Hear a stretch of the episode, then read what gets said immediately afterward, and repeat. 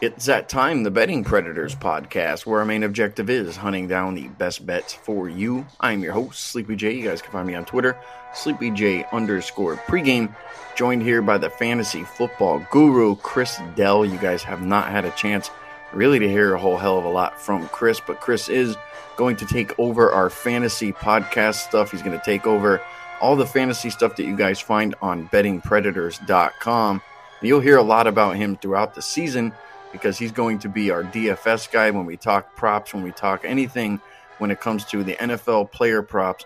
He's going to be involved. We'll eventually end up talking, you know, every week when we're thinking we're going to have more than likely probably a separate podcast to go ahead and get you guys ready for the week and then to go ahead and get you ready for your player props. So he's going to be heavily involved. Now he's going to do a lot of other things, you know, within the podcast and within the website. If you guys haven't heard much from Chris, that's because I've kind of been keeping wraps on him. You know, we, have been rocking and rolling with our golf pods, MLB and NBA, but he's really been grinding over the last couple weeks and he has a lot of information he wants to share. So if you guys are interested in your season long stuff or if you're interested in DFS stuff, you certainly want to go ahead and listen to Chris. He has a lot of experience. Now, he's a former sports reporter and an editor for the New York Times, Daily News. You know, he ended up covering the Brooklyn Nets, the Mets, my team, the New York Mets, the Yankees, Orioles. You know, he covered teams in the NFL like the Giants, the Buccaneers, and he lives in Southwest Florida. He's also, you know, covered stuff down there as well. You know, and right now he kind of just took over because he said he's like sleepy. I'm taking over the website. He helped develop it. He really put, you know, a lot of the a lot of the information, a lot of the stuff you guys see on that website is because Chris was, you know, he was doing it himself.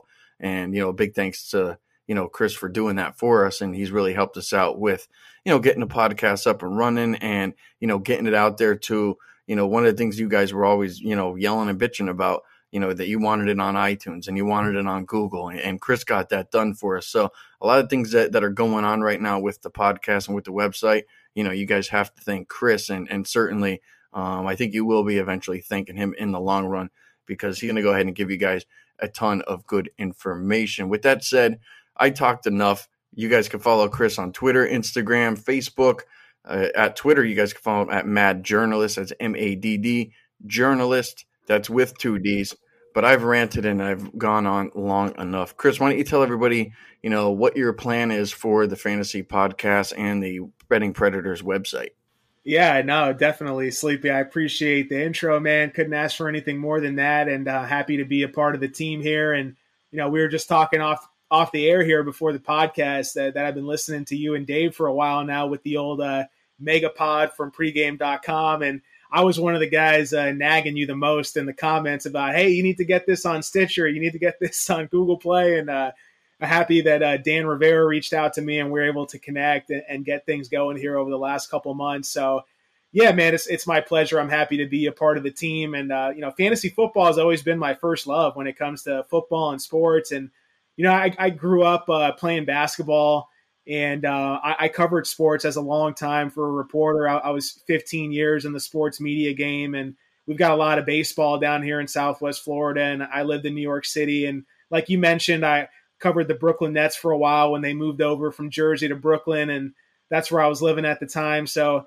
so anyways, man, you know, long story short, these last five years, I, um, you know, went away from the journalism world and got into marketing and doing website development and. Uh, I guess that came in handy for us uh, getting together and doing the betting predator site. So I'm excited to get back into the content. And uh, yeah, just in terms of the plan, is uh, we want to put out just consistent quality content for the bettingpredators.com website, just like you and Dave do on the podcast. You know, keeping things short and sweet and to the point, and really just trying to pro- provide value and valuable information to our listeners, to our readers. And I-, I think that we can do that. And what I plan on doing on the website is just putting out weekly rankings, but not just at the beginning of the week, but keeping them updated throughout the week, literally up until kickoff. We're going to have rankings for you guys at every position for your fantasy teams. We're going to be really hitting the DFS and player props hard. Uh, and you mentioned with the Hitman as well. He's obviously the player prop guru, guru over here. And and I'll be able to uh, add some perspective as a former sports reporter who's covered these teams for a long time and someone who's just super into fantasy and and kind of does fantasy football year round, even during the off season. So we're going to be giving you guys the weekly rankings. We're going to be giving you guys waiver wire targets to go after on, on your waivers each week as well, in addition to DFS plays for the weekend, whether you're playing on DraftKings, FanDuel, Yahoo, etc. I, I, got a little bit of a bone to pick with FanDuel because they, have been they've been crashing these last couple days, but we'll, we'll save that story for another day. So, so anyways, I know that was a little long winded, but uh, I'm excited to get things going and uh, talk some fantasy with you here and, and for the rest of the season, Sleepy.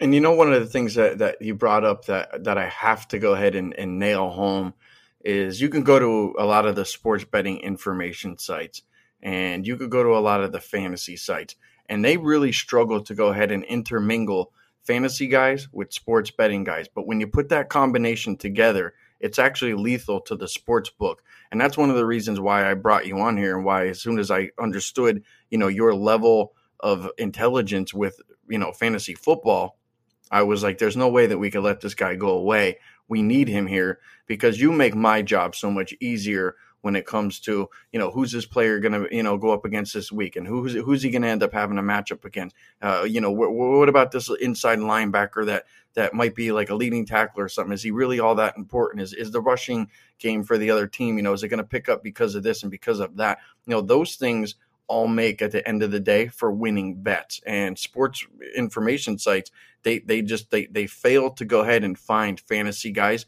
to integrate into their you know into their system i think that's something that the sports betters you know really crave one you know if you're a fantasy guy cool we have the fantasy and if you're a betting guy we we have that as well but when you put them together i know this for a fact it's, it's a potent potent potion um, you know to go ahead and beat the sports books and they simply don't like that now, one of the things you mentioned as well before we go ahead and we'll talk about um, do you know some of the guys that we're thinking about playing, you know, buying and fading for this upcoming season, at least for your season long.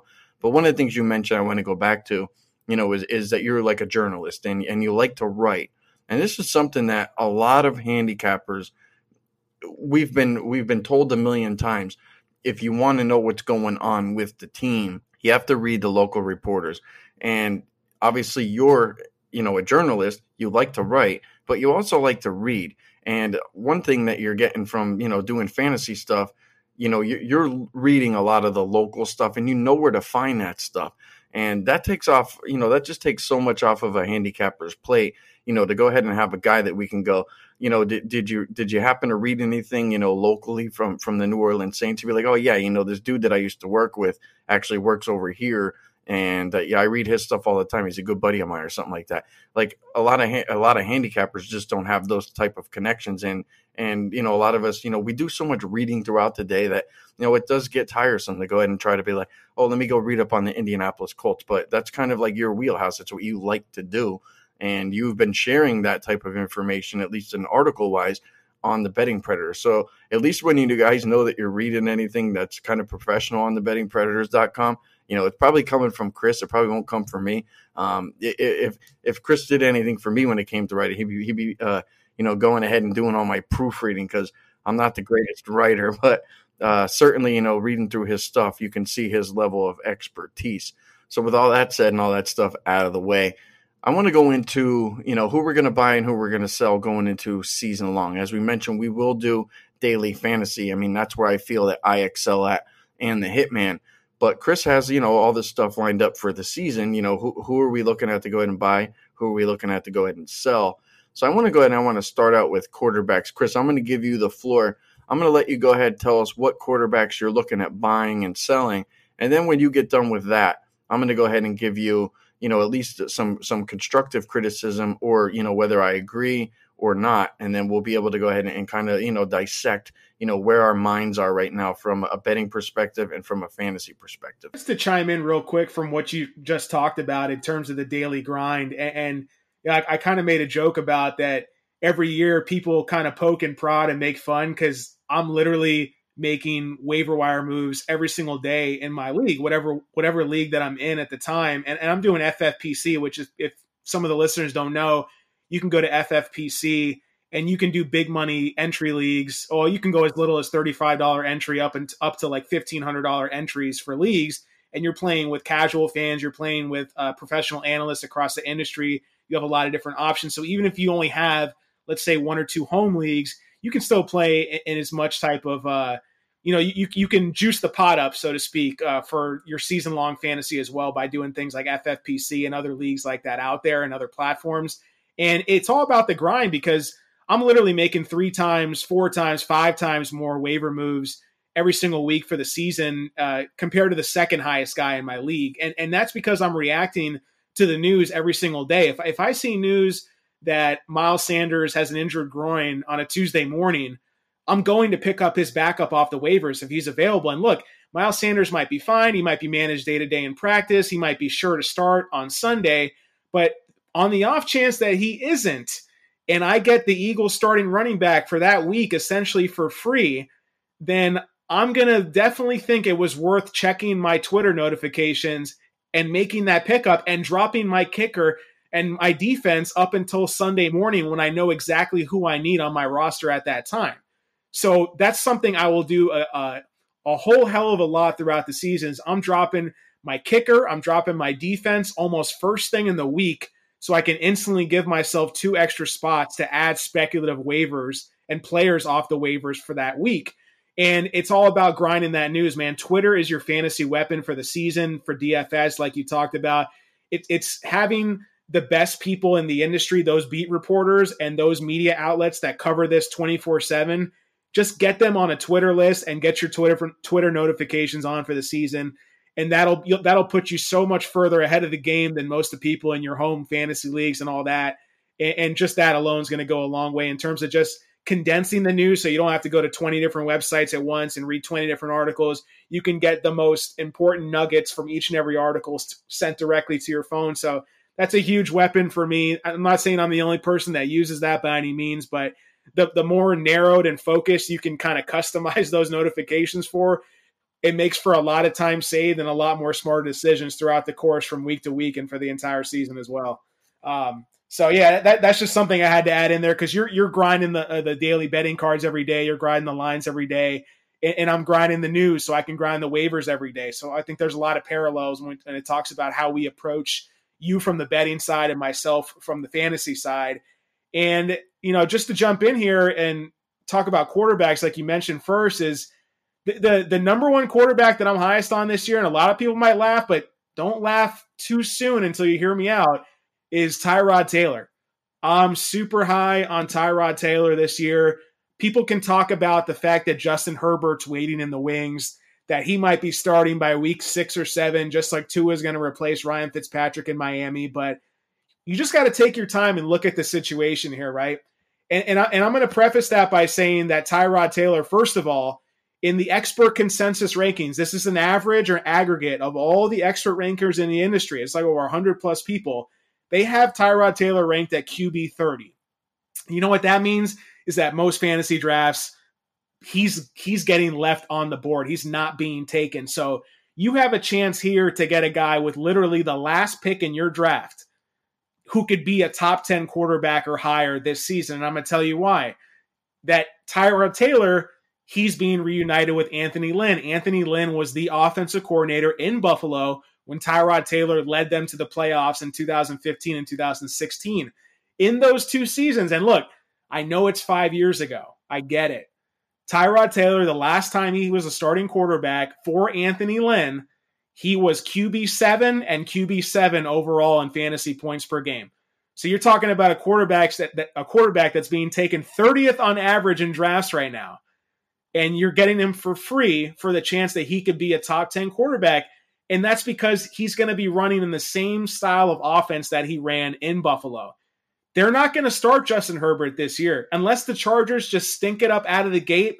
But then you add you add in the fact that the Chargers have one of the top five easiest schedules in the NFL, maybe the easiest when it comes to the first eight games.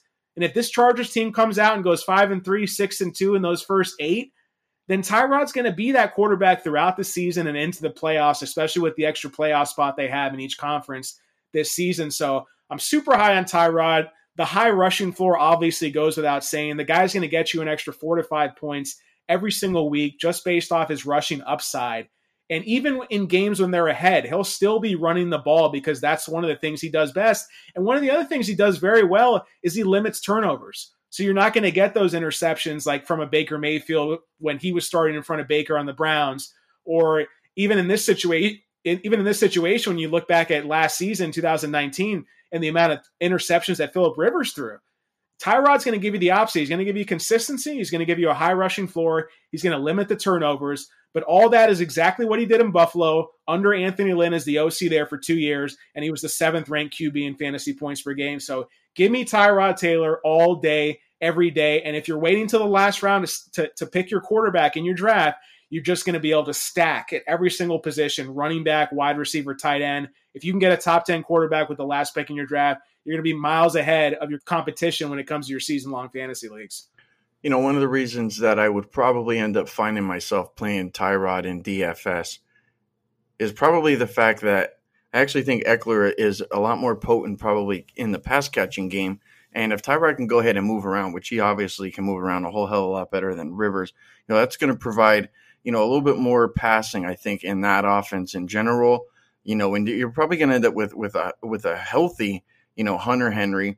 You know, that, I think that at some point, you know, and, and we'll talk a couple different teams, and and and I, I actually think that the Chargers and the Falcons are going to be similar. They're going to try to run similar offenses, and and they're going to look like you know more of a, a pass first type of offense. I think a lot of a lot of teams are, are realizing, you know, that that if you can't pass the ball efficiently, you know, throughout a game, no matter what your defense does, you know, when you're going up against a, a Mahomes or, or, you know, a guy like that who could put up, you know, 45 points and they could do so much damage through the air that you need to be able to match their firepower and running the football, you know, with a guy like, like Derrick Henry. Now, granted, they did really well last year, but sometimes you just can't put the points on the board, you know, fast enough. And I have a, I have a gut feeling that that's what the Chargers are looking to do this year. Is they're going to say, you know, maybe we run less, we get rid of Gordon, we have Ekeler there. He's really good out of the backfield when it comes to catching the ball, and like they got like a Justin Jackson back there they could use on their you know third and one or their goal line, whatever. Get him in there, let him get his little yard or two or whatever the case might be. But I think the fact that Taylor can move and Ekeler can go ahead and catch, and you know you still got Keenan now, and I mean, you got guys out there that can catch the ball. I could see this Chargers team being a team that that throws the ball a whole hell of a lot more than a lot of people think. And you know that that Tyrod's, you know, he, a lot of people aren't going to pick him, and he'll be left there. And in DFS, you know, you're going to end up probably getting, you know, decent prices on him to go ahead and start out the year.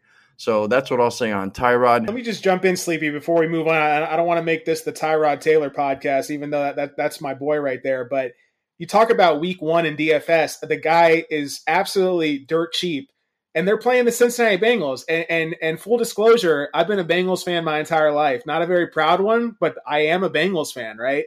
So, so I saw their defense play or lack of defense play last year, and the Chargers' offense is going to eat in Week One, and th- they're going to have no problem. And even in a game like that, where they might be leading from first quarter to the last and, and just be in complete control, it doesn't mean that they're just not going to throw the ball.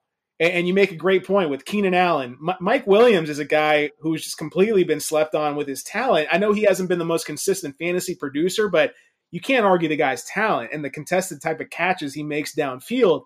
And you add that Austin Ekeler's having this backfield almost to himself this year.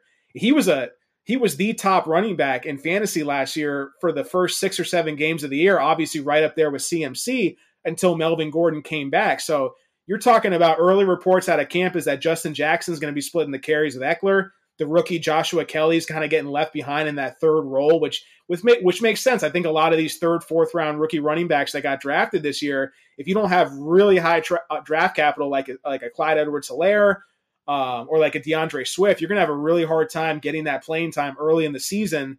Uh, so all that goes to say is that Tyrod has the dump offs to Ekeler, the best pass catching back in the league, right up there with CMC. He has the slot guy and Keenan Allen, reliable route runner. He has Mike Williams, downfield threat, athletic target, and he can scramble and run. And he's got the trust of his OC slash head coach now, Anthony Lynn. And some people uh, have gone back at me on Twitter and said, "Oh well, Greg Roman was the offensive coordinator in 2015 when Tyrod was uh, the top seven quarterback that year." But Greg Roman wasn't there the year after in 2016 and Anthony Lynn and Tyrod did this together again. And that they brought in Tyrod for a reason. This team thinks they can win, and he's a better fit for the coach, the scheme, and the skill players around him than Philip Rivers, who I think it might be a little bit washed, which is why I'm a little down the Colts offense as a whole this year. But those are all the reasons I'm high on Tyrod Taylor and great week one matchup, great first eight weeks matchups of the season for the Chargers offense in general. I would not mind getting Austin Ekeler in the second round, getting Tyrod Taylor with the last pick in my draft, and having that stack for the first two months of fantasy, whether it's in DFS or season long. Give, give me that all day. I love that. I mean, I could honestly see myself taking him week one. And one of the things that I do, particularly in DFS, is I like to play it safe week one. I don't want to be guessing on guys. And if I have a quarterback that I get at a really good price, then guess what? Then I'm getting McCaffrey. I'm going to go ahead and I'm going to get Zeke. I'm going to load up on more running backs, especially with my flex. I'm probably going to pop a running back in that I know that it's not going to go out there and not be an option. You know, I'm going to be looking for volume guys and stuff that first week. That's just kind of the way that I play it. And like I said, I could probably see myself going ahead and jumping on Tyrod for that first week who else do you got in your uh, quarterback list there, buy and sell? Yeah, and, and just last thing on Tyrod, I promise no more Tyrod after, after I drop this nugget here. He is the cheapest starting quarterback in week one on DraftKings. $5,600. He's priced below Jimmy Garoppolo, below Kirk Cousins, below Baker Mayfield. Has by far the best matchup out of anybody on that slate for week one. And the guy that's priced just $100 less than him is Jameis Winston, a backup quarterback. So the entire world is sleeping on Tyrod Taylor. Take advantage of the value where you see it there. The last season, this guy was a full time starter. Yeah, he passed for a little over 3,000 yards. You know, not a big deal. He ran for 580 yards and six touchdowns. So give me a quarterback that runs like that and can pass halfway decent all day, every day. Uh, another guy that, that I'm, I'm relatively high on, uh, you know, not exactly the same situation uh, as Tyrod Taylor is Teddy Bridgewater. And and just to, to, to mention in terms of how high or low we are on compared to the expert consensus, I currently have Tyrod Taylor as my 11th ranked quarterback going into the season, where the ECR has him at QB 30, as I mentioned. I've got Teddy Bridgewater not too far behind at QB 13, while the expert consensus, ha- consensus has him at QB 26. So I've got Teddy Bridgewater 13 spots higher than the expert consensus rankings out there right now and, and, it goes to a lot of what we talked about in terms of looking at the Vegas lines and the market in in the betting market, and the fact that the Carolina Panthers, I'm pretty sure they have either the lowest or one of the two lowest win totals projected for the season, and that just means that they're going to be trailing in a lot of games and losing a lot of games. And you look at all the rookies they might be starting on defense this year. The fact that their defense was already very poor last year. So it's going to get even worse. And you add all that up, and that sounds like a lot of negative game scripts to me. And Teddy Bridgewater is a better passer, a more competent quarterback than Kyle Allen is at this stage in his career. And the fact you're bringing him into Carolina with the new coaching scheme, new offensive play caller, then I think you have a lot of potential for garbage time points and junk time stats. And I love a quarterback like that, who again is is some drafts is going undrafted, a lot of drafts going in the 13th, 14th, 15th round. So I love me some Teddy Bridgewater and Panthers skill players. I'm super high on DJ Moore when we talk about going into wide receivers for the same reasons. Uh, and and just the defense isn't there. This is a rebuild, and they but they still brought in a competent quarterback like Teddy. And in a normal situation like he was with the Saints last year, he was just being a game manager. They had the defense they had the tools to, to win games without their quarterback, without asking them to do much. They're going to have to ask Teddy to do a lot just to stay competitive in these games this year. And, and, that, and that's why I'm super high. I got him right on the fringe of being a QB1 this year. Well, I have Teddy right now in my quarterback rankings at 28. So that's probably not news to your ears. I think one of my concerns here with Bridgewater is the fact that he's going into a completely different system where, you know, it's a completely different team. He spent – you know, a number of years in Minnesota. Then obviously, you know, he had the broken leg issue. You know, that, that really sidelined him for a number of years. Then he goes into, you know, a Saints team where, you know, you're playing behind, you know, an all world quarterback in Drew Brees. And now it's like you don't have anybody except yourself. You have a new coach, new offense. You do have a running back that will bail your rear end out, you know, left and right. And as you mentioned, DJ Moore, you know, he's going to be, you know, probably one of the most sought after wide receivers this season. I'm not high on Teddy and I'm not low on him. When he came out of college, I was really high on Bridgewater. I thought he had one of the nicest spirals. I thought he can throw the ball down the field. Uh, didn't exactly have the strongest arm, but he made plays when, when he needed to make them. And the fact that he was mobile you know, it kind of always put me, you know, on the fence that he was going to end up being a good quarterback when he got into this league. And unfortunately, he hurt himself, you know, rather, you know, almost lost his career um, due to the injury that he sustained. But I mean, I don't know if you agree or disagree, but I think the Panthers are set up very similar to you know the way that the Chargers are, where you know they have a, a back that you know they don't have to they don't have to run with this guy. You know you can use McCaffrey for you know out of the backfield to go ahead and help him move the chains. And if they are down, which you know we know that that defense isn't all that good, Bridgewater probably throws the ball thirty times a game, and and that's certainly um, nothing that you can go ahead and discount. Um, that's all I really have on Bridgewater. Like I said, 28th. Kind of on the fence with him. I root for him, though. I do certainly root for Teddy. Yeah, I'm with you. And I had the same optimism when he came out and, was the quarterback for the Vikings. And, and he got hurt way, way too soon in that opportunity he had there. And it's good to see him bounce back and get another opportunity at a starting job for sure. But I don't even disagree with you at all on the fact that you have him ranked QB 28. But you're talking about just in terms of just quarterback overall and and in real life and not in fantasy life. So I I would I wouldn't even argue that right there.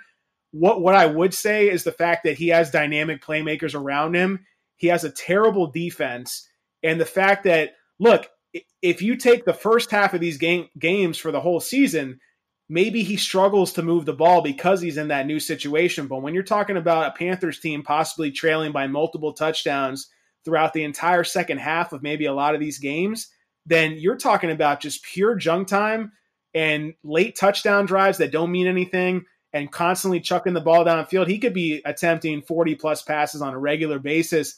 I think those are the ingredients for me in the fact I think he's competent enough to be able to do those things at a halfway decent level. And that's why I think that junk time with their defense and with the weapons can vault him close to being a QB1 for the season. And I think he adds a little bit with his legs.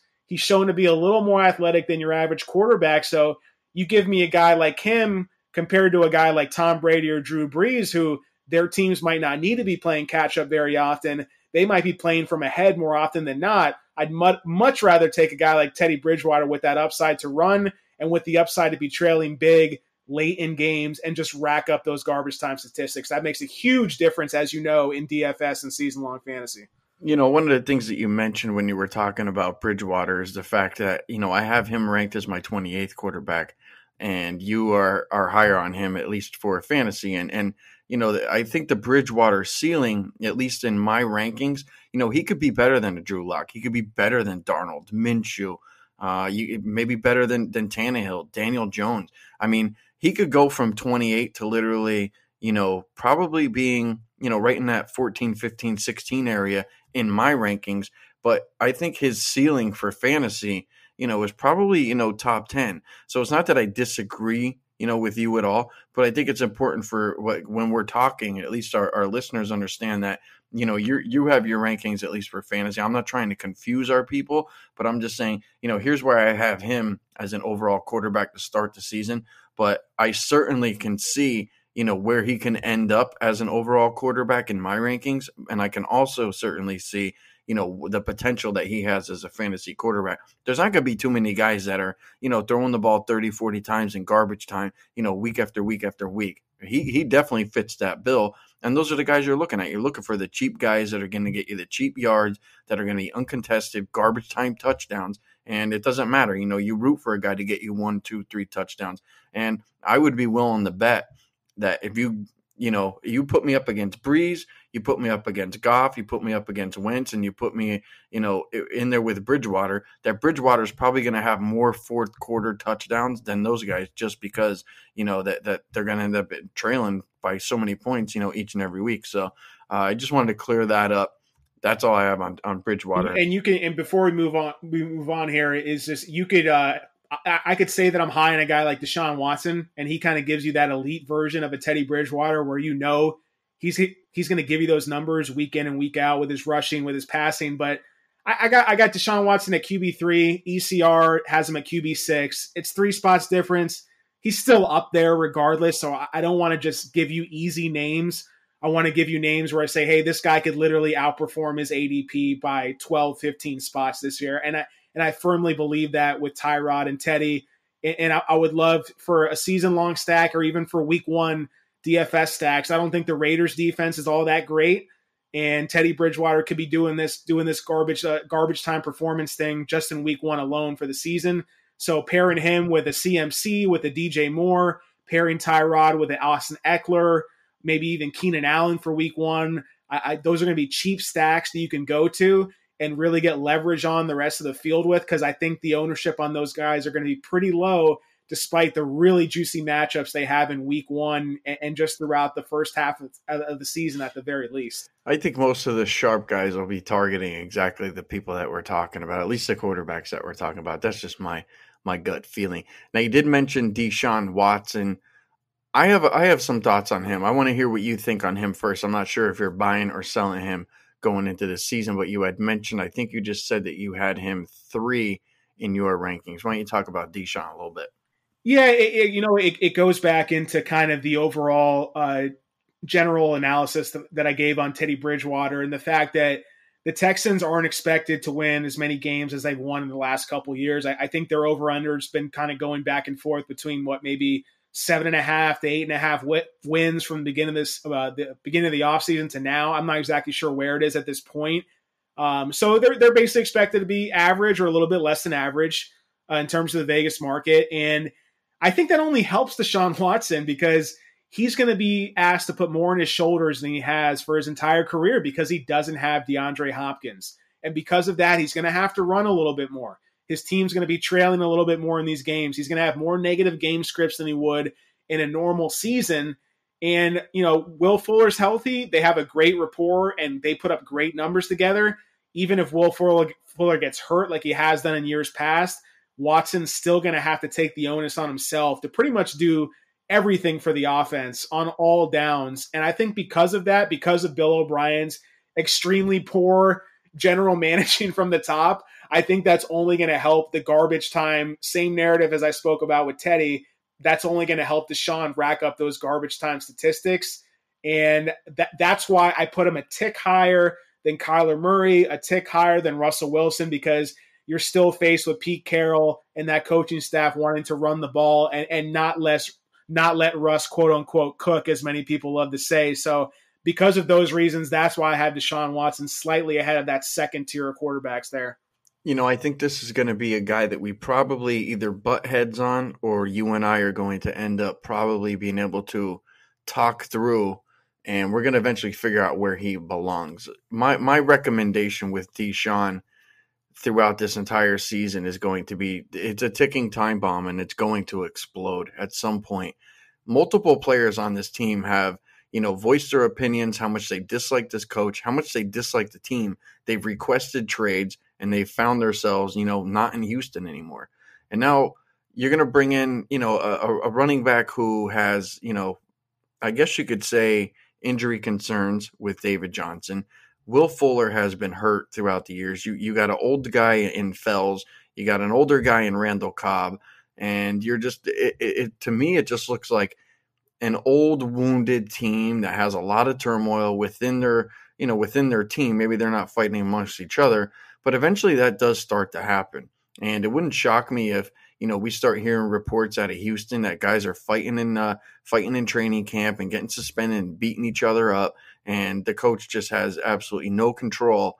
And when you're the best player on the team and it's starting to diminish what you're trying to do, not only for the season, but more importantly, you know, for your career, Deshaun Watson, you could put him on the Chargers, he's going to be a better quarterback. You could put him on the Browns, he's going to be a much better quarterback.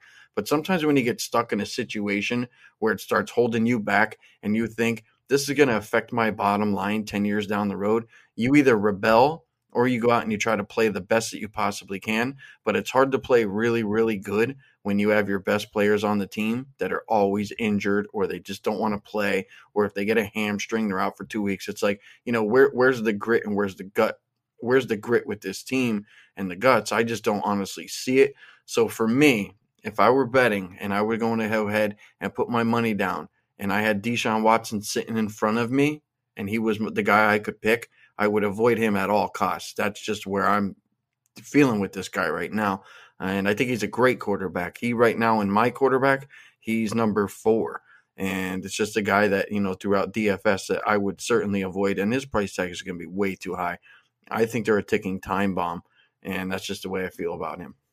Yeah, and, and, I think you bring up all valid points. I don't even think we're in any disagreement here. Um, I think the fact that just everything's being put on his shoulders, not, not, like not like it wasn't already, right? But but even more so now, it's just been magnified tenfold with with with just the atrocious types of moves that Bill O'Brien has made, bringing in a guy with a bad back at, the end of at the end of his career, what it seems like in David Johnson, and you know you know, obviously De- DeAndre Hopkins, maybe he's not in his prime like he was a year or two ago, but he's still an elite receiver in the league. And, and just, it, it, doesn't make sense what they're doing. But Bill O'Brien still has made the most of what whatever roster he has. I think he's a good coach from week to week. Obviously, he's a terrible general manager. Um, so I do agree. There's a there's a little bit of risk in the fact that like, what if things just blow up? What if Watson gets hurt uh, middle of the season and they're like, you know, let's say they're like you know three and seven, and he's just like, oh, I'm going to get surgery and this, the season's over. In that case, then then then yeah, I think a little bit of extra risk could come on Watson in kind of that doomsday scenario for the Texans. But if he's playing and he's actually been quite healthy throughout his career, take out the one season he was hurt and in college. So if, if he can stay if he can stay upright and just do more, he, has got to do more with his arm. He's got to do more with his legs. That's essentially a situation Bill O'Brien's put him in. That's why I put him a little bit higher uh, than Kyler Murray, who's you know they're actually in a pretty run centric offense over there in Arizona. Despite what you may think about the air raid and Cliff Kingsbury, they were one of the most efficient running teams in the NFL last year. And having Kenyan Drake back there is a big boost to that team. That's somebody we'll get into with the running backs, but um, I, th- that's the only reason I, I put him slightly higher is because more negative game scripts for Watson, more responsibility on himself with rushing and passing and that to me could make the slight difference over guys in that same tier like a Dak Prescott, um, you know, like a Russ Wilson, like a Kyler Murray, because those four guys are pretty much all interchangeable. If, if you read the QB tiers on bettingpredators.com, I, I made the note of that whatever four of those quarterbacks falls the latest, that's the one you should take because I, liter- I literally think it's that close in fantasy this year between Dak, Deshaun, Russ, and Kyler. So if you're in the if you're in the fifth, sixth round and you see three of those guys go, just take whichever one's left if you want to take a quarterback at that point. I th- think you'll be fine with any four of those guys, but I just have Deshaun Watson just a slight tick ahead of them right now as it stands. You know, one of the things that you were talking about when when you were talking about Deshaun, like if you look at my quarterback, you know, points to the the betting line, I mean, he's he's right up there. He's probably worth like six six and a half points to the betting line. So I'm not saying that you know that that this is a guy that that I don't think is good. He's obviously very good, but again, um, you know, it's just it's it's certainly just a guy that I'm going to go ahead and caution everybody you know when when they take them you know in, in their in their season longs. I just have a gut feeling that, that that this is just not a situation he wants to be in. You know you take a quarterback who you know more than likely he probably won the state championship. He probably won you know 48 out of 49 games in, in high school and then you know it, the college i mean the guy was you know he was borderline amazing. And then he comes into a houston team where they were actually pretty damn good. I mean they made the playoffs you know but this year it's like are they going to make playoffs? Probably not. I don't like taking championship pedigree quarterbacks and, and then seeing them in a situation that just it does not favor them at all. And then and then kind of putting my money my kind of put my money on them to go ahead and have like this, you know, heroic season where and you mentioned it, you know, he's got to carry the team. And it's just how long do you want to carry around a bunch of people that are hurt and don't want to be there and and coaches that, you know, and quite frankly, there are good quarterbacks out there that that know more about football than than some of the coaches do. And Bill O'Brien hasn't, eh, you know, maybe he, he's a good college coach or whatever, but, you know, I think he's on the hot seat right from the gate. This team starts out like 0 and 4, 0 5. I don't think O'Brien's there very long. I think they're just going to say, you know what, this guy's just caused enough damage. Um, we lost our best wide receiver. We're 0 4. We got players screaming and fighting each other. Like it just it it, it to me, I could see a ticking time bomb, and that's exactly you know what I see with this team. But anyway, I rambled on enough there. What else you got going for quarterbacks? Yeah, no. So that, that, I think we'll keep it to a max of three guys we're buying for each position, and, and just a couple guys that I'm fading right now for this season. Is you mentioned Daniel Jones. I love the guy's potential, but uh, you look at the New York Giants, and we talk about this with season win total bet, uh, season win total bets over the course of the season or the off season specifically. Is that we want to be taking the under on the Giants, and and, and you say why? Is because well last year when I think they went six and ten with one of the league's easiest schedules. This year, they have one of the league's hardest schedules. And you look at the first eight weeks of the season, and it's absolutely brutal. And you talk about week one opening up against the Steelers defense, which you could argue coming into 2020 might be the number one defense in the NFL. Not a good spot for Daniel Jones to start the season off at. And you look at a guy who you basically say with the matchups he has in front of him, he's literally could be unstartable for the first eight weeks. That's not a guy that you want to draft. Uh, and maybe he's a guy who you could pick up in week eight or nine, midway through your season, and ride him out. But if you don't have a top 10 guy at quarterback, then you want to be streaming every week based on matchups. And you could literally have a top five quarterback starting a different quarterback every week because you could be picking up Jared Goff against the Cardinals one week. The next week, you're going to pick up Baker and stream him against the Dolphins with the worst defense in the league last year. So these are things that you can do. So even though Daniel Jones has that potential, I think ECR has him QB 14. And that's because he has the high draft capital. He flashed in certain games last year but the games he flashed in were games where he had sizable matchup advantages against very weak defenses. And he does not have that for the first two months of the season this year. And that's why I got Daniel Jones at Q- QB 21, so seven spots lower than expert consensus rankings uh, right there. I'm not starting Daniel Jones uh, against the Steelers in week one, no matter what. I'm not going to start him then. And you look at the rest of the season, uh, you know, week two at Chicago, week three against San Francisco. You know, you're just not starting Daniel Jones any of those three weeks there. So I love the potential from the kid. I think he's going to be a good real life quarterback. Could be a good second half of the season fantasy quarterback, but not taking him in any single draft that I do this season. You mentioned it, take him in the second half of the season, and that was kind of what I was thinking. Is you're going to have to really pick and choose what you do with this guy. I think the best case scenario for going ahead and taking a guy like Jones I'm not talking in your season long. I'm just talking DFS. Is the fact that you know if they just start using Barkley too much in the beginning, and they're just like, all right, everybody's loading up against Barkley in the box, and it's like we can't do anything, you know, with our you know best player on the team, and then they start having to revert to he needs to start airing it out and just throwing, dropping back and throwing the ball. Then maybe in like week four, five, six, or whatever down the road, maybe you could be like, you know what, they're gonna keep stacking the box against Saquon, and we have a healthy Ingram and a healthy Shepard and Tate you know, maybe he can go ahead and, and you know, have that flash in the pan week somewhere, you know, where a lot of people are kind of maybe, you know, shying away from a little bit. Maybe he goes out, maybe they get blown out. But, you know, maybe it's one of those game scripts where, you know, they're in the game, you know, something like that. I think you do have to pick and choose, you know, when and where you go ahead and use that guy. Right now in my rankings, he's 24th and I feel pretty comfortable with that. I have him right now behind Joe Burrow, Tannehill, and Cousins. So um, that that's kind of where I have Jones right now. Who else you got? Yeah, and that's it's the same argument that that I made for Teddy Bridgewater, but I think the main difference here with Daniel Jones is that he's going as as like middle of the round type of quarterback, whereas Teddy's going near the end of the of, of the draft. So I think that in that case, you look at the opportunity cost and the value that presents itself, and I don't think Daniel Jones is worth it at QB fourteen or fifteen, where he's going right now in drafts or where he's ranked, whereas Teddy's ranked as QB 26. He's coming off the board, you know, second to last round of your draft. I think the value is worth it there. If Daniel Jones was going that late, I don't think it would be bad to take a flyer on him. So I think in the same same way you look at the lines moving from the market each and every week on a specific side or a total, you kind of gauge them, you kind of gouge the market and see, you know, where can I attack? And right now you just don't want to attack Daniel Jones with the price tag that's on him right now. And and and just the, the other guy, main guy, I'm not really trying to fade too many quarterbacks in general. I have guys that I really like, like Tyrod and Teddy, but one guy I'm going to fade that I, think most people I know aren't really high on him as a fantasy quarterback, but he has that legacy type of name, and it's Drew Brees. And we talked about Drew Brees and the Saints being at a disadvantage this year with the lack of fans, uh, you know, during the season.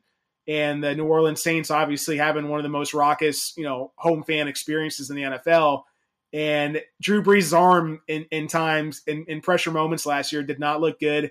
He, he's got two of the best backups in the league rating, rate, waiting right behind him, right in the wings there with Jameis Winston and Taysom Hill. Don't forget about him, the, the touchdown vulture, Taysom Hill. So, with, with all those things being said, with Alvin Kamara being a little bit healthier, they can lean on the run a little bit more. They can lean on the defense a little more. They have a great O line with, with both uh, Kamara and Latavius Murray to run the ball. Uh, ECR has Drew Brees at QB 10. I'm not super low on Brees. I've got him around QB 16, so about six spots lower than consensus rankings. Uh, I, I, think at best he's he's a middling kind of average quarterback in fantasy for the season, but he's not a guy that's going to win you any weeks, and, and, he might lose you a few weeks because because they might just need to rely on the run and the defense to, to get a lot of those wins uh, this season. So that's why I'm lower than Drew Brees. He's, he's kind of the second guy I'm fading here in the quarterbacks. He's probably my biggest fade of the entire season, and there's a couple reasons behind that you know, with the COVID situation going on right now, I think there are going to be a number of teams that when they play at home, they're going to be affected most. And I would put the Saints right in there. I mean, that that that team really, really relies on their home crowd. And Brees isn't getting any. He's not getting any younger. And I, I, I think that at some point, and we saw a touch of it last year. And I don't like to go back, to, you know, to last year and be like, oh, you know, it looked like he fell off a little bit you know, guys get tired. You know, they get their rear ends kicked, you know, for 16 weeks. I mean, they're out there playing full contact. Those guys are getting sacked. They're getting landed on by 350 pound linemen. I mean, you know, it wears on you. So, am I going to go and say his arm's going to fall off this season? No. But I've noticed regression in his, you know, in, in what he can do as a quarterback now versus, you know, what he was able to do, you know, four or five years ago when he was, you know, breaking records, you know, each and every week. There always seemed to be another record that was going down from Drew Brees. But you know, overall, I think he is going to get a little bit older. I think that team will hurt in some way, shape, or form that they're going to end up, you know, losing, you know, that home crowd. And believe it or not, I actually have Drew Brees right now behind Tom Brady. I have Drew Brees right now as like my 17th ranked quarterback, which a lot of people would say go get your head checked. But I see things that, that some people don't. And, you know, one of the things I'll, I'll make a, a prediction right now is that I honestly think the Saints are going to struggle to make the playoffs this season. I think that this might be, you know, Drew Brees' last year, and a lot of it's going to depend on, you know, what he does. And, you know, when you have a guy like Thomas, you have a guy like Kamara, you know, I think they're just going to look like the same old Saints team that just couldn't get over the hump. Now, granted, they got screwed in, you know, one of the games, you know, whatever the case might be. But even if they don't get that call, I mean, over the last couple years, it just seems like they're always a player too short, and they just can't get the can't get the job done but I could see, you know, teams saying, you know what, we got to double up on, on Michael Thomas. And if you're going to beat us, beat us with somebody else. And another year of Drew Brees getting older is, is certainly not going to help them. So um, I'm, I'm against Drew Brees a lot this year. I'm against the Saints this year. And, and I guess you can, you can tell, but yeah, I think it, you know you, you kind of nailed it right there. I think we're we're on the same page with Drew Brees and the fact that I mean, look, I, I think the Saints will compete for that division title uh, I think the continuity there with the coaching staff and the veteran guys could give them a leg up compared to a team like Tampa. But at the same time, I think they're really going to try to play it conservatively and just rely on the defense. That they have they have an above average defensive line. They actually have the top ranked offensive line in the league, and that's according to EstablishTheRun.com. Uh, Brandon Thorn over there does offensive line, defensive line rankings.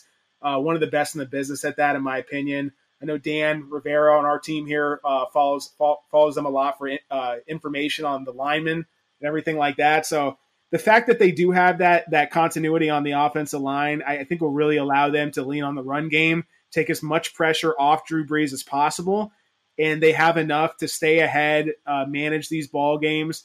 And I think that's just going to limit and cap the upside of what Drew Brees can give you. So maybe it, look if Drew Brees is on waivers and he has a great matchup one week, you might want to pick him up and stream him. But I don't think he's somebody you should be targeting at all in, in any round of your draft this season. You know, when you brought up Kamara, and, and that's a guy we're going to get into when we talk running backs, and we'll do that here in probably a little bit.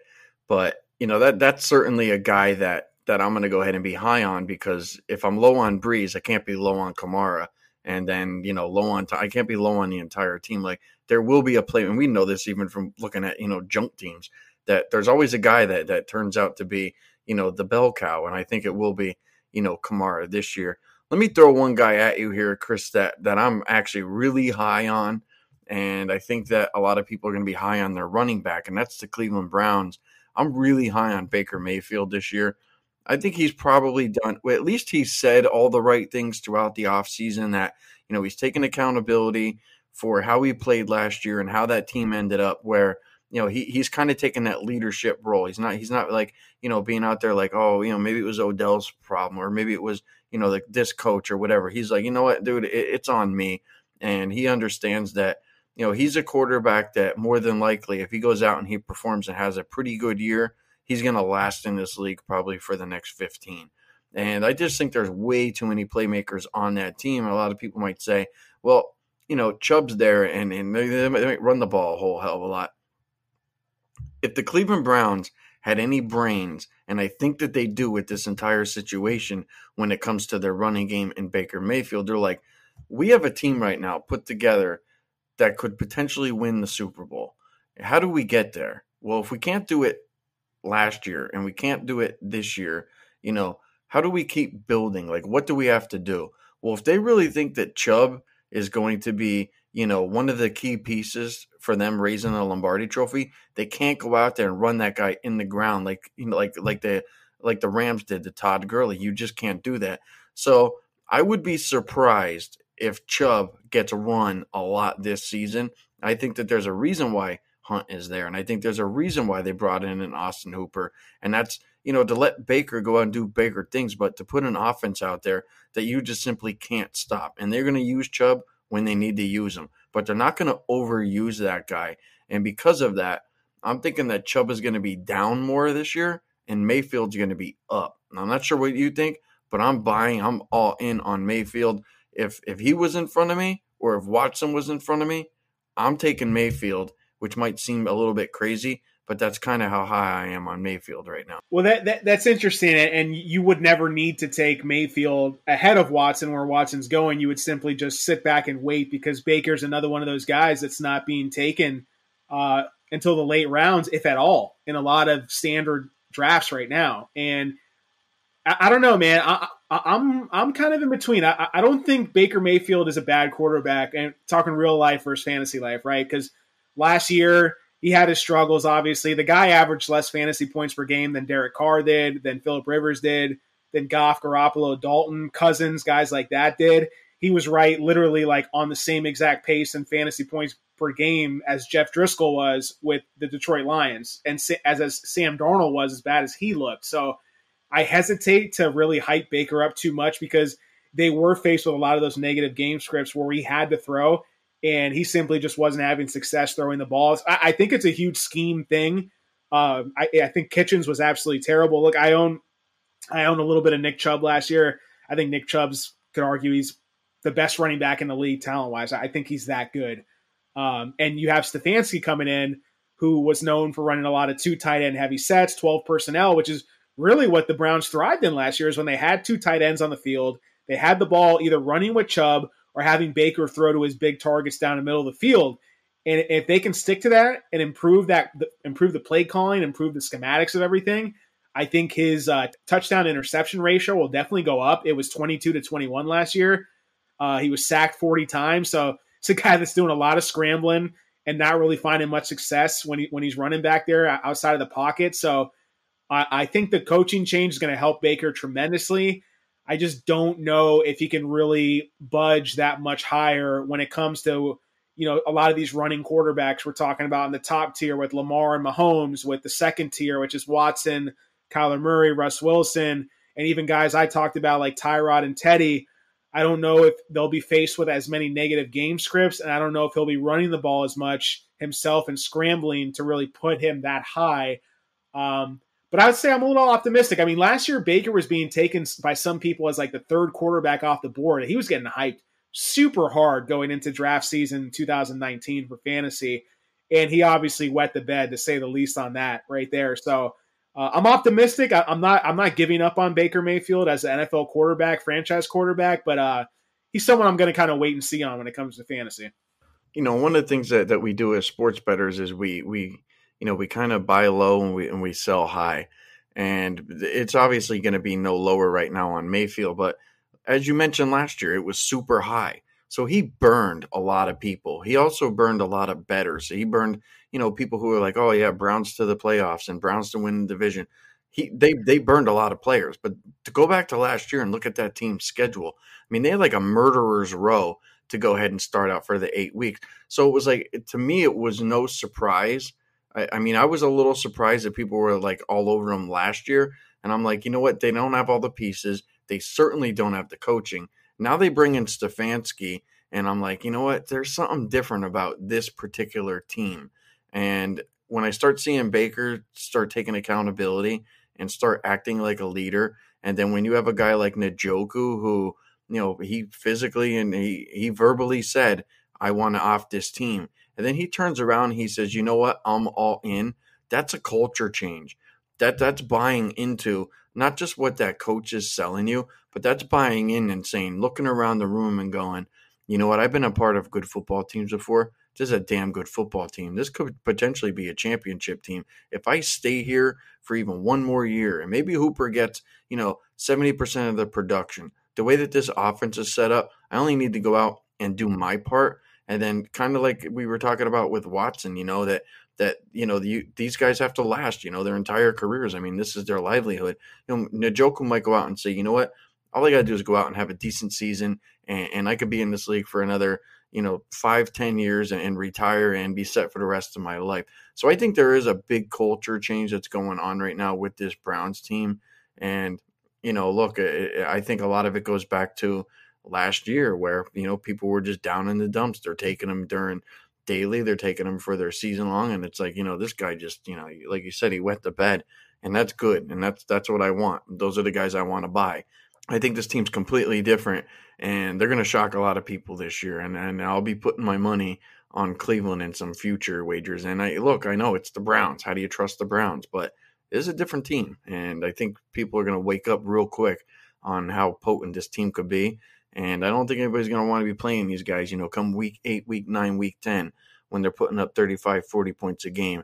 They're not going to be a team anybody wants to tangle with. And uh, like I said, I'm pretty high on Mayfield. Right now, I have Mayfield as my ninth best quarterback, which a lot of people will probably go ahead and, and go ahead and probably discredit. But look, Sleepy, you're coming in hot, man. Ninth ranked quarterback for Mayfield, huh? Yeah, yeah, I do. I, I, I like I like Mayfield a lot, and I'm saying it now. So come like week eight, week nine, week ten, I'll be able to go ahead and say I told you so.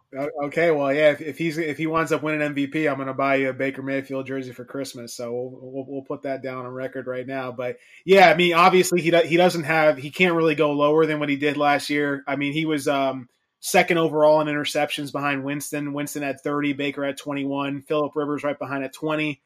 Uh, he was one of only eight quarterbacks to be sacked 40 plus times. So, but I'm, I'm bringing that up to kind of go to your point in that the coaching change, the maturity change in Baker uh, could make a difference and really take that pressure off where he's not forcing it and he's, and he's kind of letting things come to him. And with the weapons they have, they obviously they added Hooper to have David Njoku as your second best tight end on the team. I mean, it's, it's pretty pretty damn good tight end combo they got going on. And obviously Chubb and Kareem Hunt. I don't think there's there's not no, I don't think there is. I know there is not a better one one two running back combo in the league, talent wise, than Chubb and Hunt there, which I think could limit Baker's upside a tad when we're talking about season long fantasy. Add to the fact he's got to play the Ravens defense twice. He's got to play the Steelers defense twice. He's got to play the Ravens in week one. So I don't think I'm drafting any quarterback in fantasy season long that I'm not going to be starting in week one. Uh, but I could easily see Baker Mayfield going undrafted, being put on waivers after week one, and in that in that case, in the right matchup with things on the upswing, definitely think it could be worth taking a shot on at some point. I think one of the big things that a lot of people aren't talking about with that team is the offensive line and how much they struggled last year. I think they'll be a much improved group this year. I think bringing in Jedrick Wills here is going to be a big help for them. And I think it, it at least gives, you know, Baker like, you know, a little bit of, you know, comfort that he's not going to be getting creamed every other play. So again, I have him super high, you know, and uh, and I had to go ahead and drop, you know, guys like, you know, I had to drop guys like Brees down. So yeah, I'm really high on on Mayfield and really low on Brees. So those are two quarterbacks that that I'm certainly looking to go ahead and target and, and play and fade throughout this entire season. I like it, man. I like that. That's that's a, that's a bold take, but I I, I like your uh, conviction on it, man. Let's see what happens with the Browns. Obviously, like now is the time. Like we don't have a preseason this year, which you know sucks because playing preseason DFS and betting the preseason is like you don't really see too many edges like that during the regular season. But we don't have it, so we got to deal with what we can deal with with the training camps, which are a little bit limited right now and the news that's coming out. So keep your ear tuned to what the news is on Tua, how he's looking, how he's progressing with his hip injury, how he's recovered, because in a COVID shortened offseason with everything going on right now, with the Dolphins being a team trying to build for the future, I don't know how soon they actually want to get Tua in there, as much as he is the future of the franchise. And look, I mean, I'm not trying to go too small of a sample size here, but let's take weeks nine to 16, okay? Because 16 weeks is your typical fantasy season, right? So nine to weeks nine to 16 is eight games. That's exactly the second half of the fantasy season. And in the second half of the fantasy season, Ryan Fitzpatrick was the quarterback number three overall, behind Lamar Jackson and Jameis Winston. And Ryan Fitzpatrick was putting up numbers. If you snagged him off the waiver wire, I'm pretty sure he was leading you to the playoffs, if not deep into the playoffs in your leagues. Also, maybe uh, helping you cash a few DFS tickets as well. So the guy put up 21 and a half fantasy points per game during that stretch. And you saw with the connection that him and DeVante Parker had. And, and this year they they've gotten improved. They got an improved defense, and you know they don't really have much else on offense. And and you know even if Ryan Fitzpatrick can run around, scramble, and chuck it downfield for the first month or two months of the season, that could be enough to get you a couple wins under your belt and, and, and uh, wins under your belt. And he's another guy that's not being taken until like the far, far end of fantasy draft. So he's another late round flyer who I think, even if Tua does get in there, uh, I don't know. I've got my reservations about Tua's hip, and I don't think they're bringing him back unless he's like 110% healthy. So just on that opportunity alone, I like Fitzpatrick as a late round dart throw, uh, late round value in fantasy drafts. Right now, I have Fitzpatrick at 25, which I think it's just because of you know overall what he's done in this league is just like that. That's kind of just where he fits. Here's a concern that I have for Fitzpatrick, and then I'll give you you know some positive. The concern is that if you go back to when Tua was on Alabama, when he played with Jalen Hurts, and you saw those two quarterbacks on the football field, there was a glaring difference in talent. Like eh, you just like you were like, dude, that like who's this guy? Like, holy shit, this guy's good. Like no wonder, you know, that that you know, they brought him in when they brought him in in that championship game and it was like, all right, dude, like there's a talent gap here. And if you've been watching any of the the practices, and I get all of what you're saying where it's like there he was injured, uh, you know, there's no training camp and he's you know, he's not going to start at least, you know, unless something crazy happens here. He's going to be behind the eight ball and I get that part. But when you put that kid on the field against a quarterback who you know, it's it's not a Lamar Jackson, it's not a Mahomes. You're, you're talking a, a Fitzpatrick. The talent gap is going to it's going to show, and it's going to be like, all right, this dude's a professional quarterback who's been in the league for a number of years, and this kid hasn't had any training camp. This kid's been hurt, and you're looking at it with your own two eyes, going, this dude's going to be really good, and he's going to, and he's already better than this guy. Unfortunately, he probably doesn't know a whole lot of the playbook, etc. I think that's only going to speed up the process is because eventually, and look, Pete Carroll did that with Russell Wilson. He's like, I don't give it. He's like, I don't care. He's like, I'm starting this kid. And people are like, what? You're going to start him? Da, da, da, da. Sure enough, it was like, you know, you just know that, that there's talent there. And Andy Reid knew that Mahomes was talented. You you see it, and we don't. We're not seeing it right now. But I, my gut feeling says that you know, and I saw it in Alabama that he's just too damn talented of a quarterback that it's not going to show up in practice where it's like there's like we got to get this kid out there as soon as possible. Now look, Miami they they kind of have that they kind of had that that Cleveland Browns kind of funk to them where it's you know the same old same old 7 and 9, 6 and 10, 8 and 8 on a good season and it was like eventually they have to move on from that. And there's a lot of optimism around this team and the optimism it's not surrounded around Fitzpatrick, and it's really not surrounded around you know the entire team. It's surrounded around Tua and a lot of the pieces that they brought in, and that optimism is not even going to get a chance unless Tua is on the field. So I know I'm talking a lot about Tua, and obviously you can't you can't really take him, but I think it's more of Fitzpatrick's going to have his spots, and it's going to be early. But just don't be surprised if Fitzpatrick goes out there and has one of those goofy games like he had in the past. Because look, he played and then he got yanked for Winston. It was like they're rotating quarterbacks because they're just out there throwing the ball to the other team way too much and losing games. And I, I could see a similar situation happen in Miami where they're just like, we just got to get this guy in there. He's just too damn good. He's better than the guy. He's better than Fitzpatrick.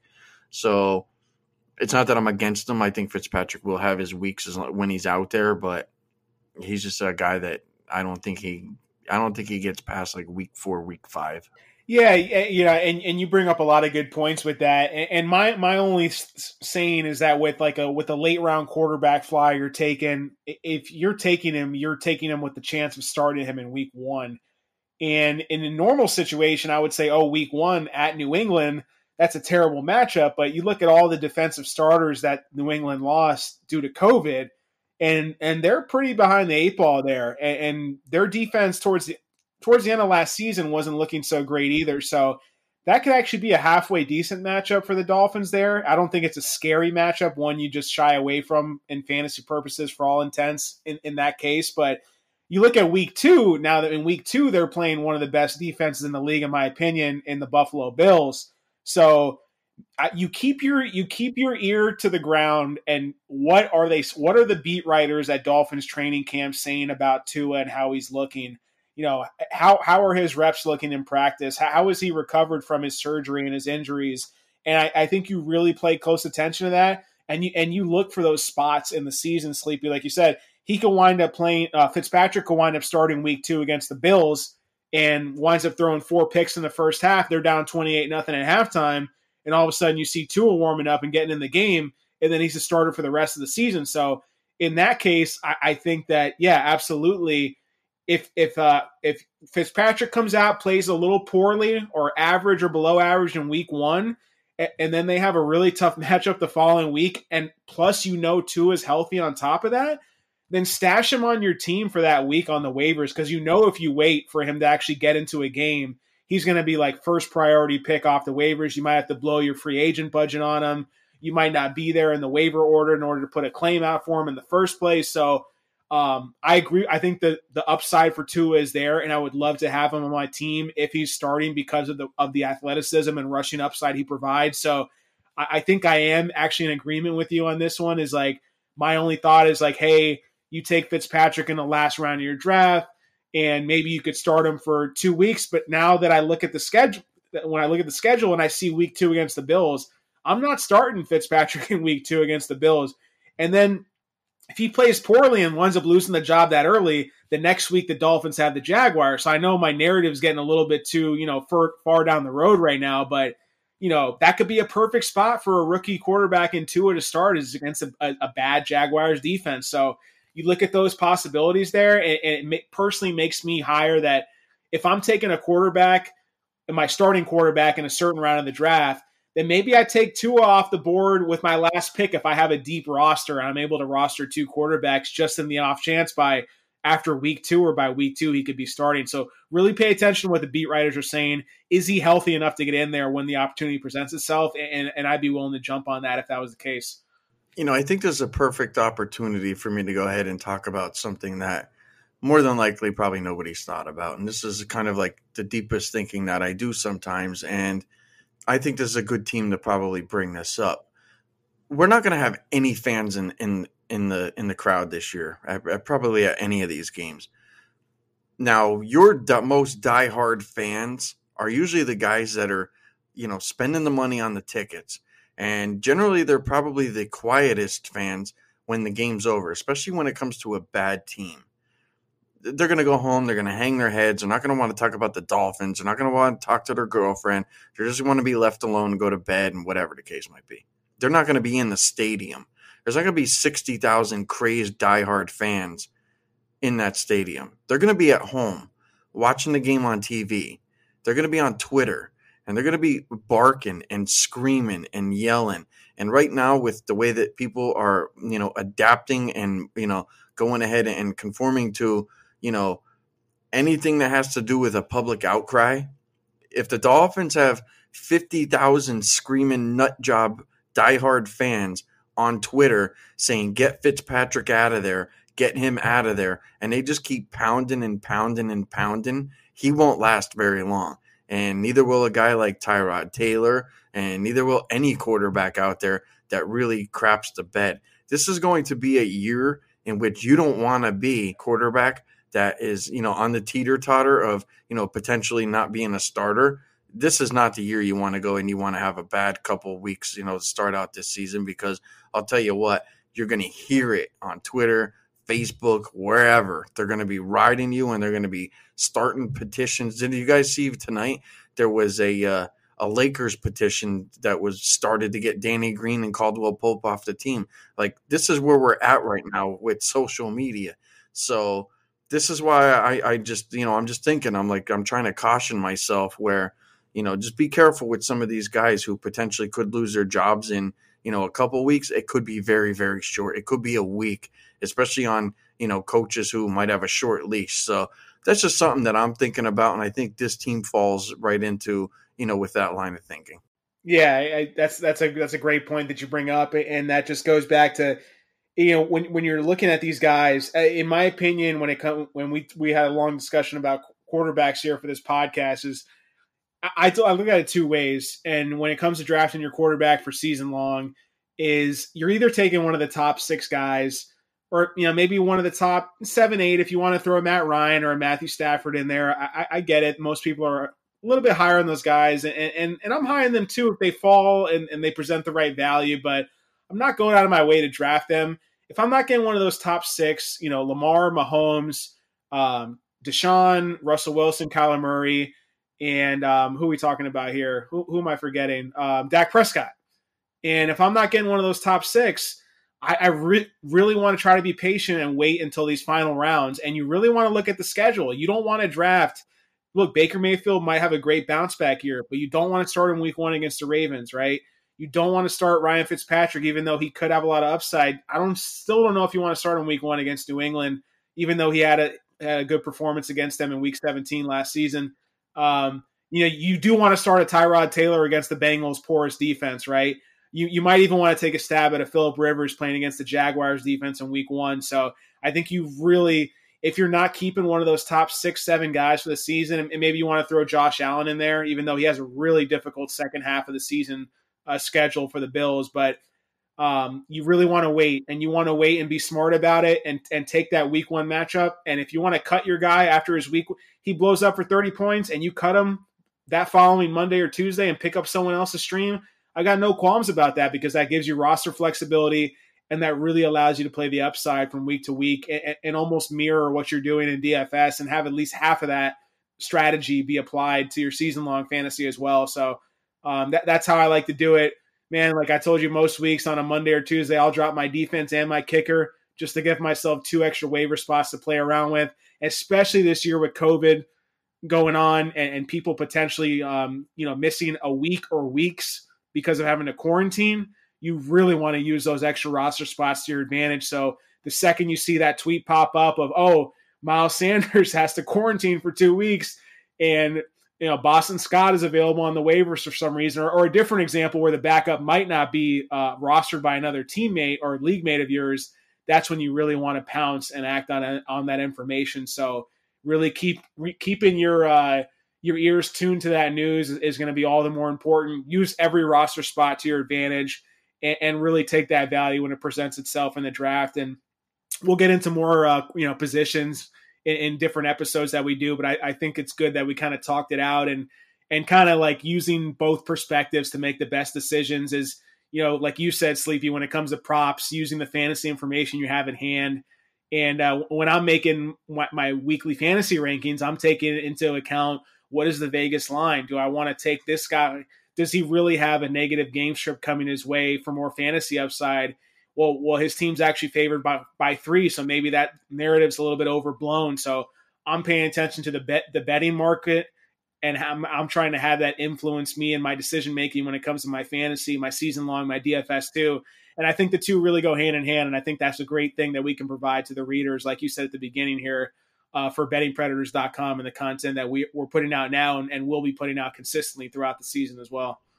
You know, and you brought up one of my favorite guys, as you said, Boston Scott. Now, obviously, he's a Philly guy, so um, I'm, I'm, pretty in tune with you know what he does. But you know that that's kind of the level that that that we can go to, where you know we know what those guys are capable of, and we we saw you know that guy last year actually play quite well and it wouldn't have surprised me if, if Sanders went down. It's like, oh, we're taking Boston Scott, and everybody's like, who? And it's like, just trust me, you know, this this guy, you know, he might get 25 touches in this game because, you know, he, he knows that team, you know, rather well. Um, I do want to talk about Joe Burrow. So before you go ahead and, and before you run away, I do want to talk about Burrow for a minute. Now I know he's going to be in in a tough division where, you know, Pittsburgh's defense is not going to be a picnic. You know, the Ravens defense isn't going to be a picnic, but that that Bengals defense is is, is quite bad. And I think the fact that you got to go up against Lamar, the, that offense probably puts up a lot of points. I personally think that the Browns are going to put up a lot of points. And I think Big Ben, you know, on offense will will put up a lot of points. I could see, you know, a lot of people being like, "Ah, defensively, that's such a tough division. Do you take that guy?" But he might be trailing in a, in a lot of just the division games, let alone the other games. And I think that you know, bringing in a you know an AJ Green and a Mixon and, and a Taj Boyd, that there's a lot of talent there. That you know, right now I have him slated as my 16th best quarterback in the league when it comes to line value. I have him rated right around, I think, four, four and a half points. He's actually worth more to the line than, than Drew Brees in my rankings right now, believe it or not.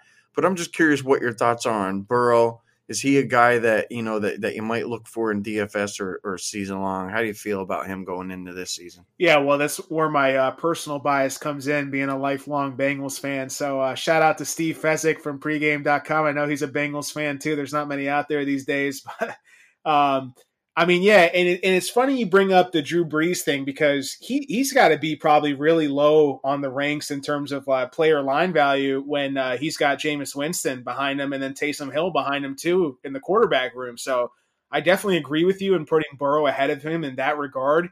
Uh, I, I think the look, man, like Andy Dalton, I think he's one of the most overrated quarterbacks of our generation, man. And, and I know he's not even rated that high by the general consensus, but the guy's never been an above average quarterback. I, I, don't care what season you look at it. He put up some nut, some numbers in certain years, um, but anytime he played in a primetime game or in a playoff game, he folded like a tent every single time. And it's not just a bitter Bengals fan talking to you right there. You could, you could go back and, and watch the games or, or watch the highlights of the games and see for yourself. But I think Burrow, he's really given hope to Bengals fans just to have something to look forward to the, for the future. And it's been a long time, uh, you know, since we could say that, despite the horrible, you know, ownership by Mike Brown and the decisions being made in the front office there. So I, I think he he he provides a lot of upside, man. The the thing that excites me the most about Burrow from a fantasy perspective is that he runs the he ran the ball a lot at LSU, and you know you could say, oh yeah, well he had all these weapons at LSU. He had Clyde Edwards-Helaire you know, he had uh, Justin Jefferson, and these are guys that are being taken super high in the draft this year. But he's entering a Bengals team that has a lot of talent as well, and he's got Joe Mixon back there, who, who's you know arguably one of the top backs in the league when he's healthy. You know, obviously AJ Green's you know, had a lot of time off. I think he comes into the season relatively healthy as well. He's playing on a contract year, and then up and comers like a Tyler Boyd. Um, I, I, think just with those weapons alone uh, is going to be enough for Joe Burrow to play pretty well. And uh, he's going to have his lumps here and there, but I think the anytime you give me the rushing floor upside, sign me up for that quarterback in fantasy because people want to make fun of Tim Tebow. Tim Tebow was winning you fantasy weeks when he was starting at quarterback, even though he couldn't throw the ball a lick. You know, complete 10 passes a game, I don't care. If you're running for like 40, 50 yards and maybe a rushing touchdown every other week or multiple rushing touchdowns in a week, you're easily making up for any lack of passing ability that you're going to have. But then you throw on the fact that Bengals aren't going to win many games. They're going to be playing from behind a lot. And he's got the weapons to, to put up those junk time statistics.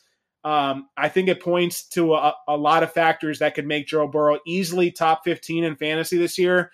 And maybe with the right set of circumstances, push for a top 10 type of finish uh, for season long. So I'm, I'm pretty, uh, pretty high on Burrow in, in that regard. Uh, I always kind of like uh, not to jinx myself. I'll, I'll, like always try not to take Bengals players when it comes to my season long fantasy drafts because it's already a hassle enough having to root for them in real life. It's it's it makes it doubly worse when they shit the bed in uh, in fantasy and real life in the same week. So uh, he's he's the one guy that, that, that, I might be willing to draft. Him and Mixon maybe are, are two guys I'd look at if the value presents itself in a certain round of the draft. I certainly think that the you know the coaching change there, and I think it'll be a culture change for them. is is certainly going to help that team, you know, throughout the next couple years. And no matter who's on that team, I think Burrow you know, will will benefit from having you know high high end talent, you know, on this team right now. It's going to help him grow, you know, throughout his career. You know, he's going to be like, oh, I played with you know these guys that can do. I mean, there's guys that that can't do what AJ Green does, and you know, I've even heard, you know, I have some connections that actually um, are are really close to people within that Bengals organization that that say that that Tajh Boyd is, is better than than AJ Green ever was in his career. Like that that kid is that good, and he's going to have a, a, major breakout season this year. So I, there's there's just a lot of talent that surrounds him, um, and I think I think he'll be all right. I, I was just curious, you know, like what you thought about him overall, because obviously being the number one draft pick, there's going to be a lot of people that are curious, you know, on, on what we think about, you know, the number one draft pick coming out. He's going to have plenty of opportunity, and, and Tyler Boyd for sure is is a really talented. A really talented wide receiver and one of the more underrated receivers in the league. He's a better version of Justin Jefferson, who was basically you know Burrow's number one target last year. So I think that he's got no shortage of weapons on offense. And, and, and I'd be curious just as we wrap here, like what are your thoughts? Because I've heard a lot from uh, a few of the other pregame.com guys, uh, from RJ, about Zac Taylor being like hands down the worst coach in the league. And I don't really know how to handicap like a new coach like that that's so young. Like, what va- value does he bring or, or take out of a team in that sense? But I, I wholeheartedly agree with you on the culture change. That's the most, that's the thing I'm most excited about as a fan and as a fantasy owner, the only thing that scares me a little bit is the fact that yeah, Burrow's already older than like a lot of starting quarterbacks in the league already because you know he he stayed extra time in college. Uh, you add that to the fact that like the year before, even though he won the Heisman, the year before he won the Heisman, he really wasn't all that good.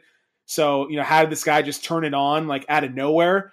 Uh, I'm I'm willing to be on the glass half full side and just be like, oh, maybe he's just a late bloomer and things click. You know, you look at Damian Lillard, like things click for him later in his career than it did for most. So when it comes to basketball, but um, I, am just interested to see like what you think about Zac Taylor's impact on Burrow. Do you think that could have a negative impact, uh, or do you, or are you kind of just going to wait and see how that plays out?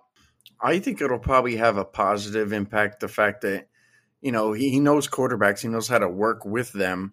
I look at at coaches who come from a really successful organization and then go to an organization that's not that good. And it's like a lot of people look down on that, but you have to ask yourself because we don't know exactly what's going to happen when he, you know, throughout the next couple years or whatever, or even just this year in general. Like, you know, does he have the keys to the Mercedes? Is this a, you know, is this a four year plan? Like we've seen it. Like, uh, take Jon Gruden for instance. If Gruden you know, didn't sign some crazy 10 year contract, you know, he might not even be the coach right now. So you have to ask yourself, you know, is there wiggle room for this guy to go ahead and improve? And you have to, you know, wonder, you know, like what was he able to do, you know, when he was with Nebraska and when he was with the Rams? They're like, you know, are there, you know, handcuffs on a guy like that? You know, you don't know. But now that he that he has the capability to be, you know, a, a head coach and to go ahead and just say, you know, like it's your show, dude. You got you know you got four years to do whatever you need to do well then you know that's that's a situation a circumstance that you know we probably don't all have the answer to but you know thinking that he's probably the worst coach in the league i don't know. I mean they got rid of some really bad coaches over the last year. Um i mean bill o'brien would be the guy that that i would say might be the worst coach right now. He's got to be down there so I would give Taylor the benefit of the doubt that he's going into a decent situation with at least a quarterback that you know is at least calm. I mean, do, do you want a, a, guy that's super skittish that might be hard to coach? I don't think Burrow is that kind of a guy. I don't think he's hard to coach.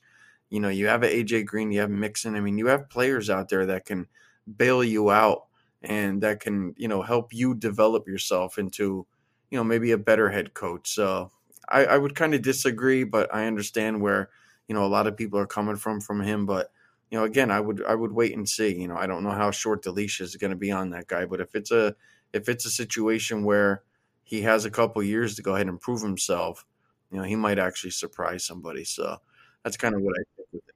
Well, I'm glad. I'm, I'm, glad to. Yeah, I'm glad to hear that from you because I was getting a little scared about that there. But I, I do agree. Him being the the quarterbacks coach with Sean McVay and having Burrow come in and be the centerpiece of that team. I, I do I do like the potential there, and uh, it's just we we want we want things to be like looking up for Bengals fans. Like we had Marvin Lewis and Andy Dalton stuck there for so long. We went to the playoffs five times, never won a game and you know, even though we were favoring a couple of them, so I'm just so I'm so ready to move on. I, I almost boycotted them as a fan just until they fired Marvin Lewis and until they got rid of Andy Dalton. Honestly, I thought they should have gotten rid of Andy Dalton first, uh, as opposed to firing Marvin Lewis. But but sleepy man, I, I, got I got my Rudi Johnson jersey in the closet, ready to bust it bust it out and get back on the Bengals bandwagon this year, man. I got my Chad Johnson jersey too, so. Uh, trust me, man. I said the, the I'm I'm I'm ready to root for the Bengals again, man. It's been, it's been way too long since, since we've had something to cheer about for those guys. It's funny because my aunt is a diehard Bengals fan, and you got like she you can't even be around her, and it's been hard to be around her.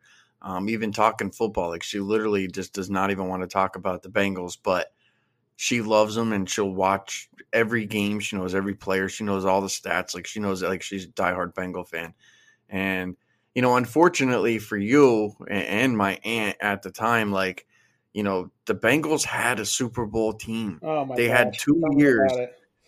They did. They in two years they had a team for two years that they should have probably made the Super Bowl, and they just didn't. I mean, a lot and a lot of it goes back to you know with what you said about Dalton that he just he wasn't an above average quarterback, which that's what you needed. But uh, yeah, I think they'll be a half decent team. They're going to be a fun watch for sure. I mean, I like watching. You know, if the Dolphins are going to be a fun watch this year, and and the Bengals are going to be a fun watch this year, you know, it, it just makes for a better league when you have teams who you know were kind of down in the dumps. It was like, oh, we got our new our new blood, our new quarterback. So um, that'll be interesting. Yeah, man, you, you just you just brought up some tough memories for me too. So unfortunately, we're gonna have to end this podcast on a sad note. But uh, you're you're absolutely right, man. Carson Palmer before he tore his ACL, he was like literally a top three quarterback in the league. It was it was Brady, Manning, and then Palmer.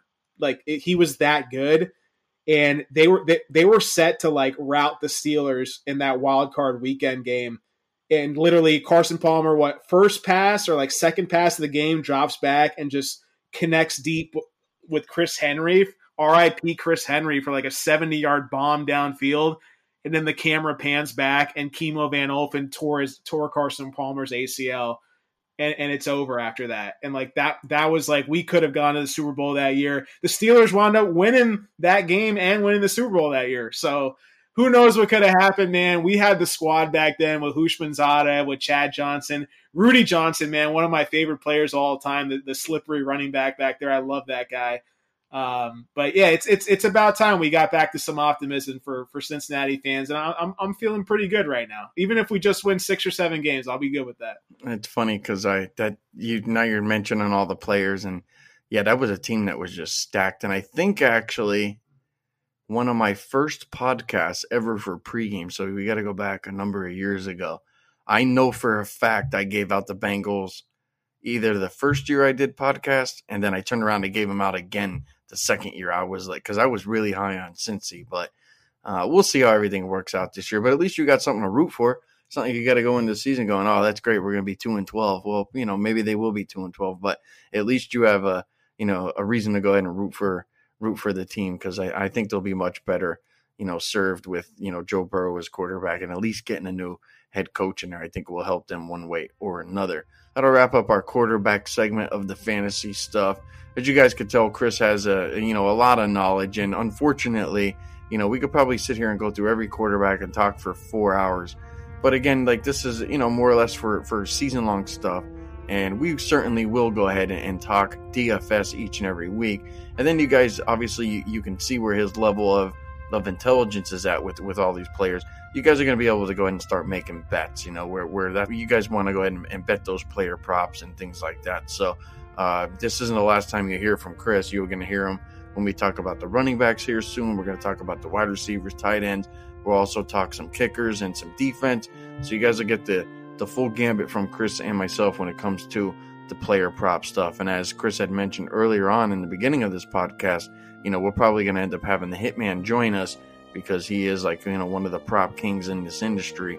And I think you guys are going to end up being like you guys would be pretty happy at the end of the year and week after week with the results. But with that said, I'm Sleepy J. You guys can find me on Twitter, Sleepy J underscore pregame. That is Chris Dell, the fantasy guru. You guys can find him on Twitter as well at Mad Journalist. And you can get us on bettingpredators.com. And you can find us both on the best sports betting information site on the web, pregame.com. With that said, I'd like to wish you guys all the best of luck. Enjoy the games.